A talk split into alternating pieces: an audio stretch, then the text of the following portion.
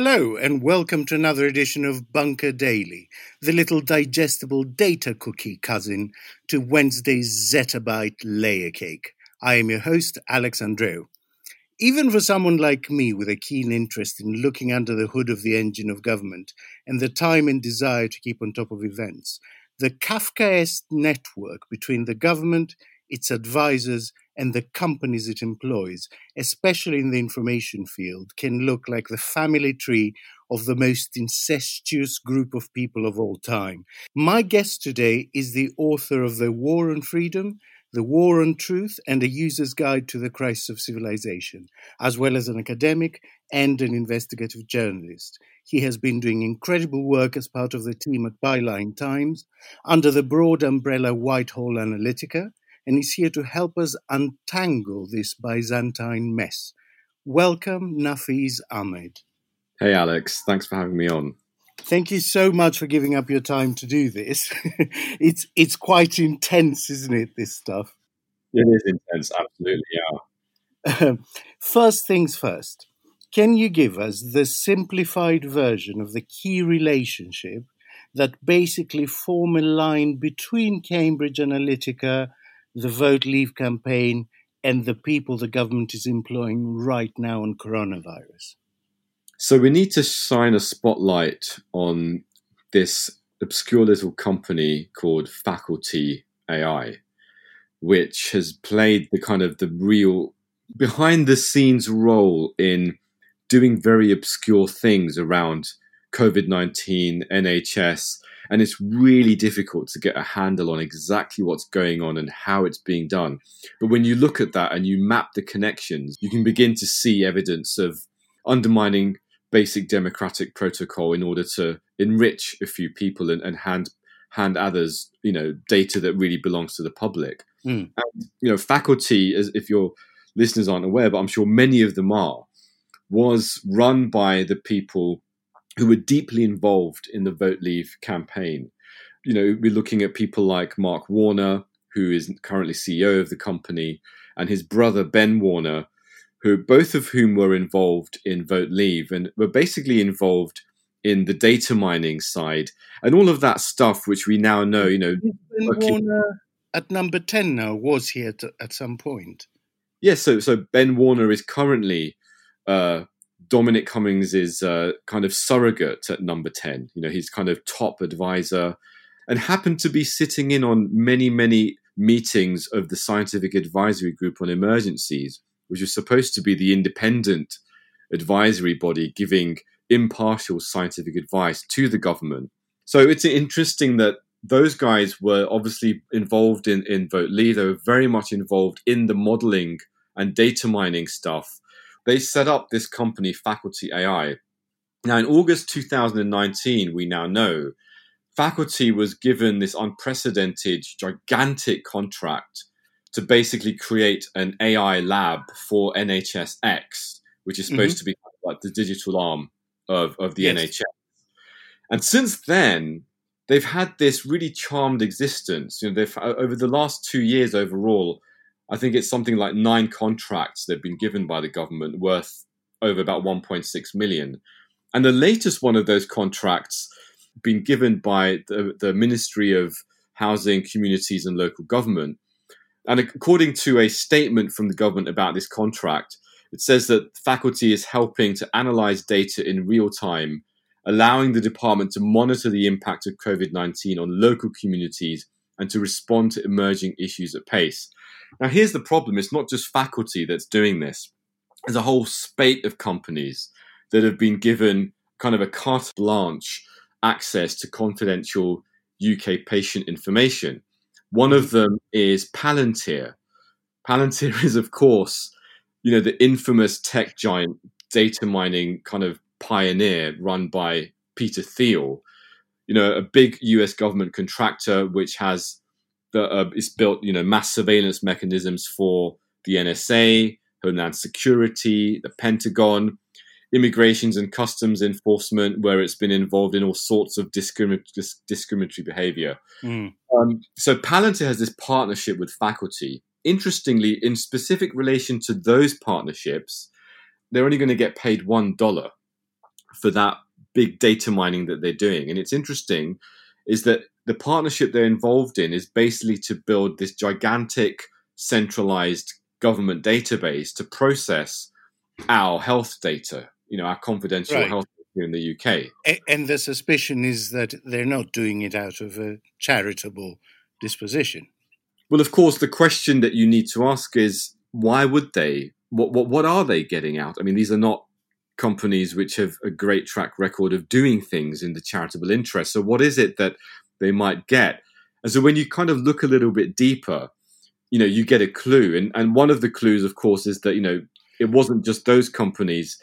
There was a meeting in March where Boris Johnson uh, got together with loads of tech giants. And, and shortly after that, the government quietly gave access to millions of people's UK health data to companies like Amazon, Microsoft, Google, as well as Palantir. And then, so we, to look deeper at what was going on there, it's basically very simple. All of those companies had intellectual property rights under those agreements with the government to profit from the data that they were getting access to. Mm. And in the particular case of Palantir, for example, if you look at look at their contract for the COVID data store, it permits processing of data, including things like racial and ethnic origin, political affiliations, religion, criminal records, mental health information, all sorts of data they have access to. I mean, presumably the idea is that it's anonymized and aggregated.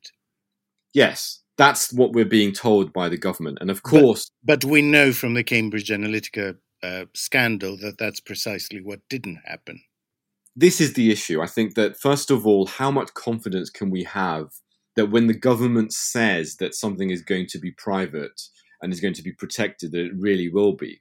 So, of course, the historical precedent with Vote Leave in Cambridge Analytica is that you know it does it doesn't happen. We don't really have grounds to be confident. The other issue, of course, is that within the loopholes of what we're being told, we've seen that within this government, in the promises that they're making, as they're making them in real time, they're basically lying. So mm. we know, for example, when we, were, we heard all about the NHSX app uh, that was going to do help us with the testing and tracing. And the government was repeatedly telling us that it's going to be fine, it's going to protect our privacy. We had independent analyses by people like I think Dr. Michael Veale from from UCL, and he said this is not going to protect hmm. privacy, not going to protect our data. In fact, it's precisely the opposite. It will enable the creation of what uh, data experts call a social graph, which actually allows you to build up profiles on people, even with anonymous aggregation, that you can actually find ways to backwardly retroactively identify people right so you can you can engineer backwards to find the people that that this data refers to yes exactly and i think the other issue there's a third layer of this which is that even if we give benefit of the doubt, the other problem is that there are all these other ways of making money out of this kind of thing, which can compromise our interests. So companies like Faculty and Palantir will be very interested in building AI models of behavior.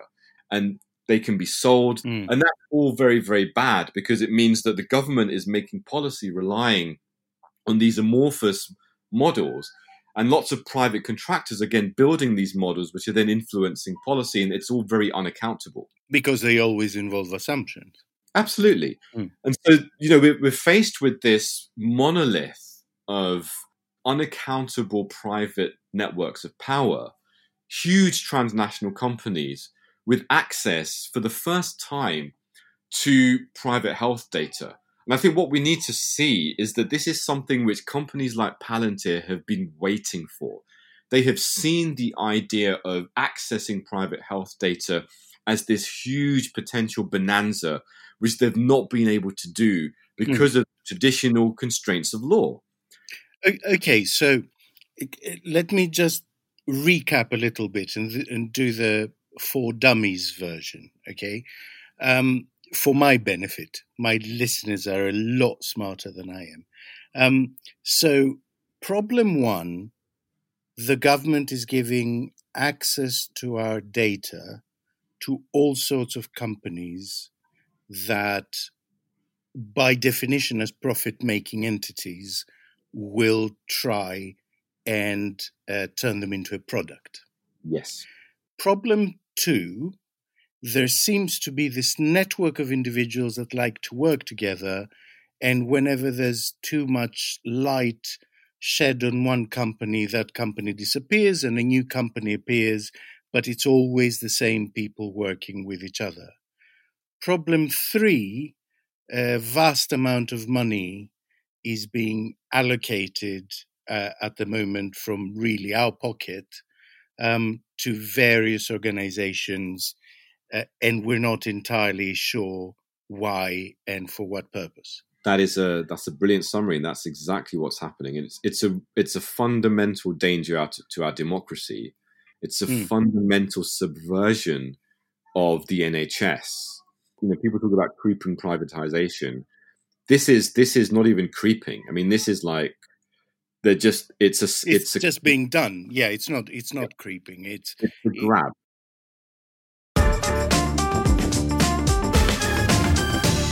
There seems to be a huge amount of money being splashed around.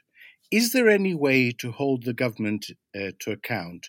Well, I think one of the extraordinary things about this crisis is the extent to which we're watching as very important elements of of uh, checks and balances in our system, such as you know laws around tender and things like that, are basically being breached with impunity, and nothing is happening.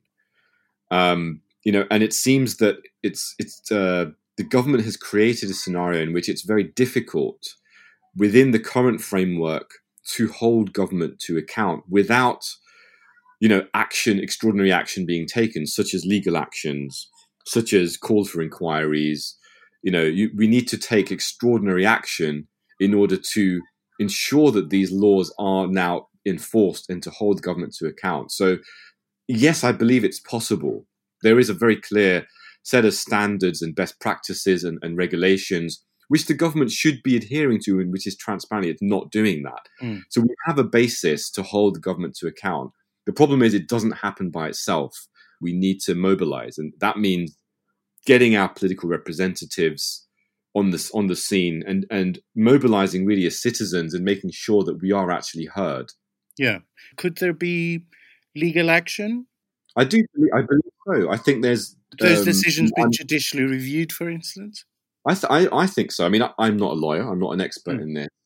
Um, but looking at the work of you know people like the Good Law Project and, and and other you know firms which have been doing work in this kind of area already, um, you know, it seems to me that there is ample scope for them to actually extend the kind of work they're doing into these areas because there's very, very blatant breaches of things like, as you said, you know, sm- you know, tiny kind of front dummy companies which nobody knows about suddenly getting multi-million pound hmm. contracts mm. for, for really crucial issues to do with life and death. Yes, and you know, it's done without tender Okay. Um, I saw recently something about responsibility for data policy being transferred from the Depart- Department of Culture, Sport and Media, uh, Oliver Dowden's department, to the Cabinet Office. And I saw separate reports more recently, last weekend, that Cummings and the policy unit are moving into the Cabinet Office, as in the physical building. Is that as dodgy as it sounds, or am I just being paranoid? At this point, I think that being paranoid about what Dominic Cummings is doing, especially in relation to you know obscure moves into the into the cabinet office, are absolutely important because what we know is that the cabinet office has been a locus of all sorts of this kind of unaccountable planning. All of the kind of stuff about herd immunity, for example, was being was coming out from behavioral scientists that were linked to the cabinet office. Yeah, the policy unit bit. Yes, you know, like the you know the nudge unit, for example. Yeah, yeah, yeah. You, know, you know, we know that basically there were discussions about herd immunity going on at that level. Um, we also know that Dominic Cummings and Ben Warner were involved in different SAGE meetings. Um, and, you know, I did a story where I actually tracked some of those meetings, and I discovered that they continuously continuously surfaced at meetings around herd immunity and modeling and things like that, which of course uh, Ben Warner's brother Mark was deeply involved in at faculty. Yeah. So all of that gives us an indication that when Dominic Cummings starts doing these things, you know, things are happening. You know, we need to kind of pay very close attention to exactly what's going to emerge from those kind of, you know, seemingly innocuous movements. Mm.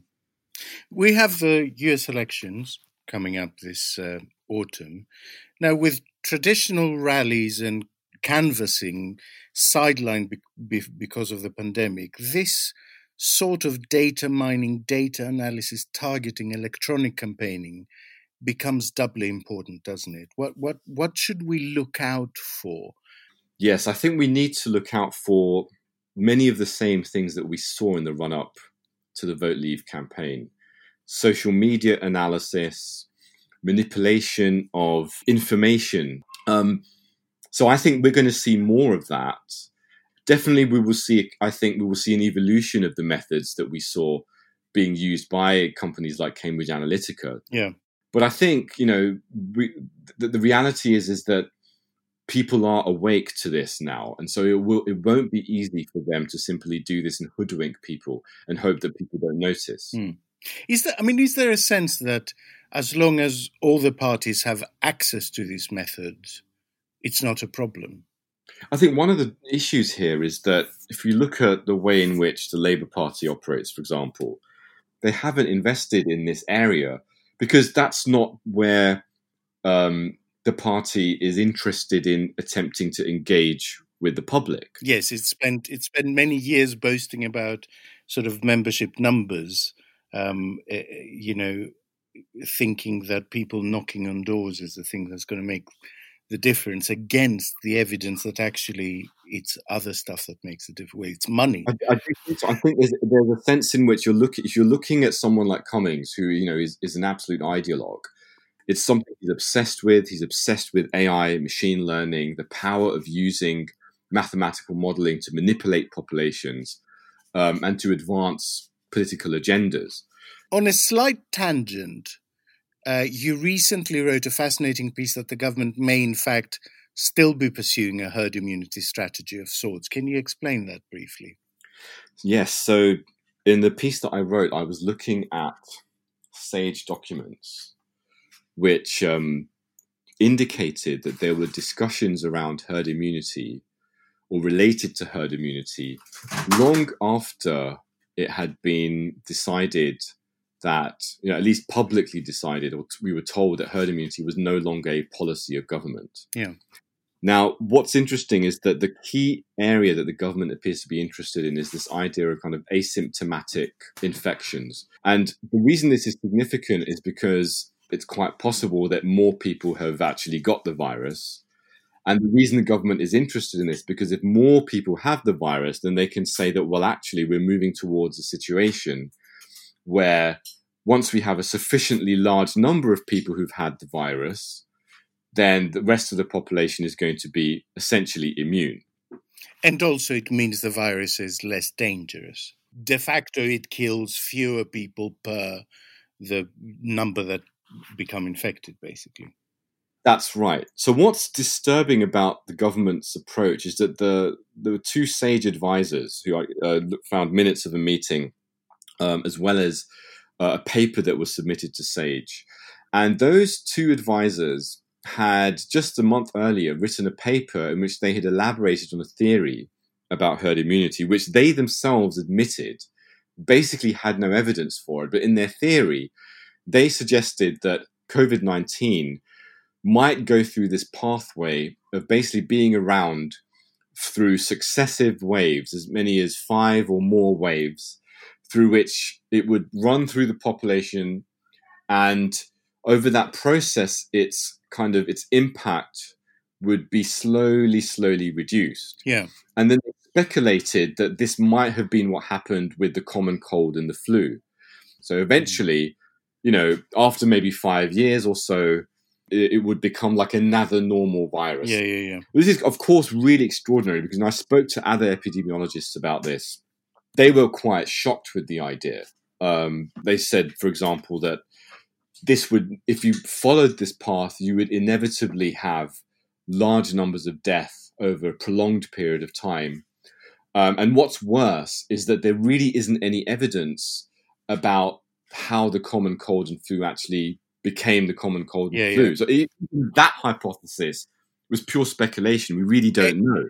And there is some, uh, there is even some evidence to the contrary, isn't it? Because the the Spanish flu epidemic uh, was much more dangerous in its second inter- iteration than it was in its first. That's right, and of course, you know the, the I mean, the COVID nineteen is a different type of virus. You know, it's uh, it's a coronavirus. It's not it's not a it's not a flu virus. Um, so there are you know there are distinctions that we need to bear in mind. But I think that the overall reality is that we- we're having these these the the government working with a select group of scientists, and I think a a lot of scientists that I've spoken to, you know, people at UCL, people at Harvard, people at uh, Cambridge and Oxford, who who are not advising the government, have expressed concerns about the fact that there is this very closed circle who have these ideas about herd immunity. Um, they, they don't seem to be letting them go, and it very well fits the ideology that we see articulated by Dominic Cummings over the years, which involves things like natural selection, genetics, um, you know, like like his very controversial thesis about the link between genetics and IQ, which he articulated in 2013, Mm. and so on and so forth, which indicates part of a wider ideology um, of you know basically seeing us in this kind of Darwinian evolutionary struggle. Seeing us as a herd. Yeah, and it's and it's just not appropriate. It's just this is this is this is how we're making policy now. It's absolutely bizarre. Mm. Now, Fiz, we're almost out of time. A couple of quick uh, fire questions for you. Um, how annoying is it to be regularly la- labeled as a conspiracist simply for thinking more broadly and testing hypotheses and poking things more conventional journalists haven't thought to poke? Or have you, or have you made your peace uh, peace with it now? Yeah, I've totally made peace with that. I think standard response uh, that that you get when people have basically no answer, um, and it's, it's obviously it's a form of deflection. I think on the one hand, it's important that we do not engage in, um, you know, in conspiracy theorizing, which involves, you know, kind of inferring things that we can't see. Yeah. I think there is a reality of small groups of people who are manipulating our institutions and working in a coordinated fashion. And there's no theory there. And the fact that they happen to be, in a sense, conspiring really doesn't, for me, it's not so much a conspiracy theory as it is a function of very entrenched power structures and Mm. groups of people and lobbies. Which have really been working on this for, for a long time and, and are now in, in a situation where they're able to exert a lot more power and control. So this isn't conspiracy theory. This is really just a very sober kind of diagnosis of the current state of democracy. Yeah. Um, finally, uh, you'll be working on a number of things, uh, much of the specifics of which will be hush hush. But can you give our listeners a, a steer on what story is about to blow up that is not really on the radar right now? Well, I'm st- I've been doing a lot more work on mapping the way in which the government is responding to outbreaks. And one of the things I think that I found a little bit interesting and, and, and wasn't sure what was going on was the pattern of responses which appeared to be let's let's do local lockdowns and let's continuously do local lockdowns in areas where there's lots of ethnic minorities. And I wanted to find out whether, you know, of course, there is an issue around the fact that minorities are particularly vulnerable for all sorts of reasons um, Yeah. disease. Larger households, more intergenerational households, Exactly, there's all sorts Maybe- of reasons. Cultural norms that involve more touching and hugging. Yes, I mean, there's all sorts of issues. But one of the other things I noticed was that there were lots of areas, when I had a quick glance at some of the data, there were actually lots of areas where there were huge outbreaks which uh, were not involving ethnic minorities, but there were no local lockdowns. Um, so I wanted to investigate that and to find out whether, in fact, the government was implementing a slightly racialized approach in the way it was um, implementing its lockdown strategy. So hopefully, I'll have more to report on that soon. That sounds very good. Nafeez Ahmed, um, I feel much better informed for our conversation. And as always, the better informed I get, the angrier I get. So thank you for that, I guess. uh, and listeners, remember there's a new Bunker Daily every Monday, Tuesday, Thursday, and Friday mornings with a longer weekly episode featuring a full panel every Wednesday morning. So don't forget to subscribe, review, and rate us on Apple Podcasts. And please support us if you can on the funding platform Patreon, where you can search for the Bunker Podcast. Full Bunker tomorrow, and the dailies will return on Thursday.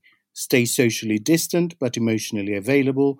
This is Alex Andreou from The Bunker saying over and out. The Bunker was presented by Alex Andreou and produced by Andrew Harrison.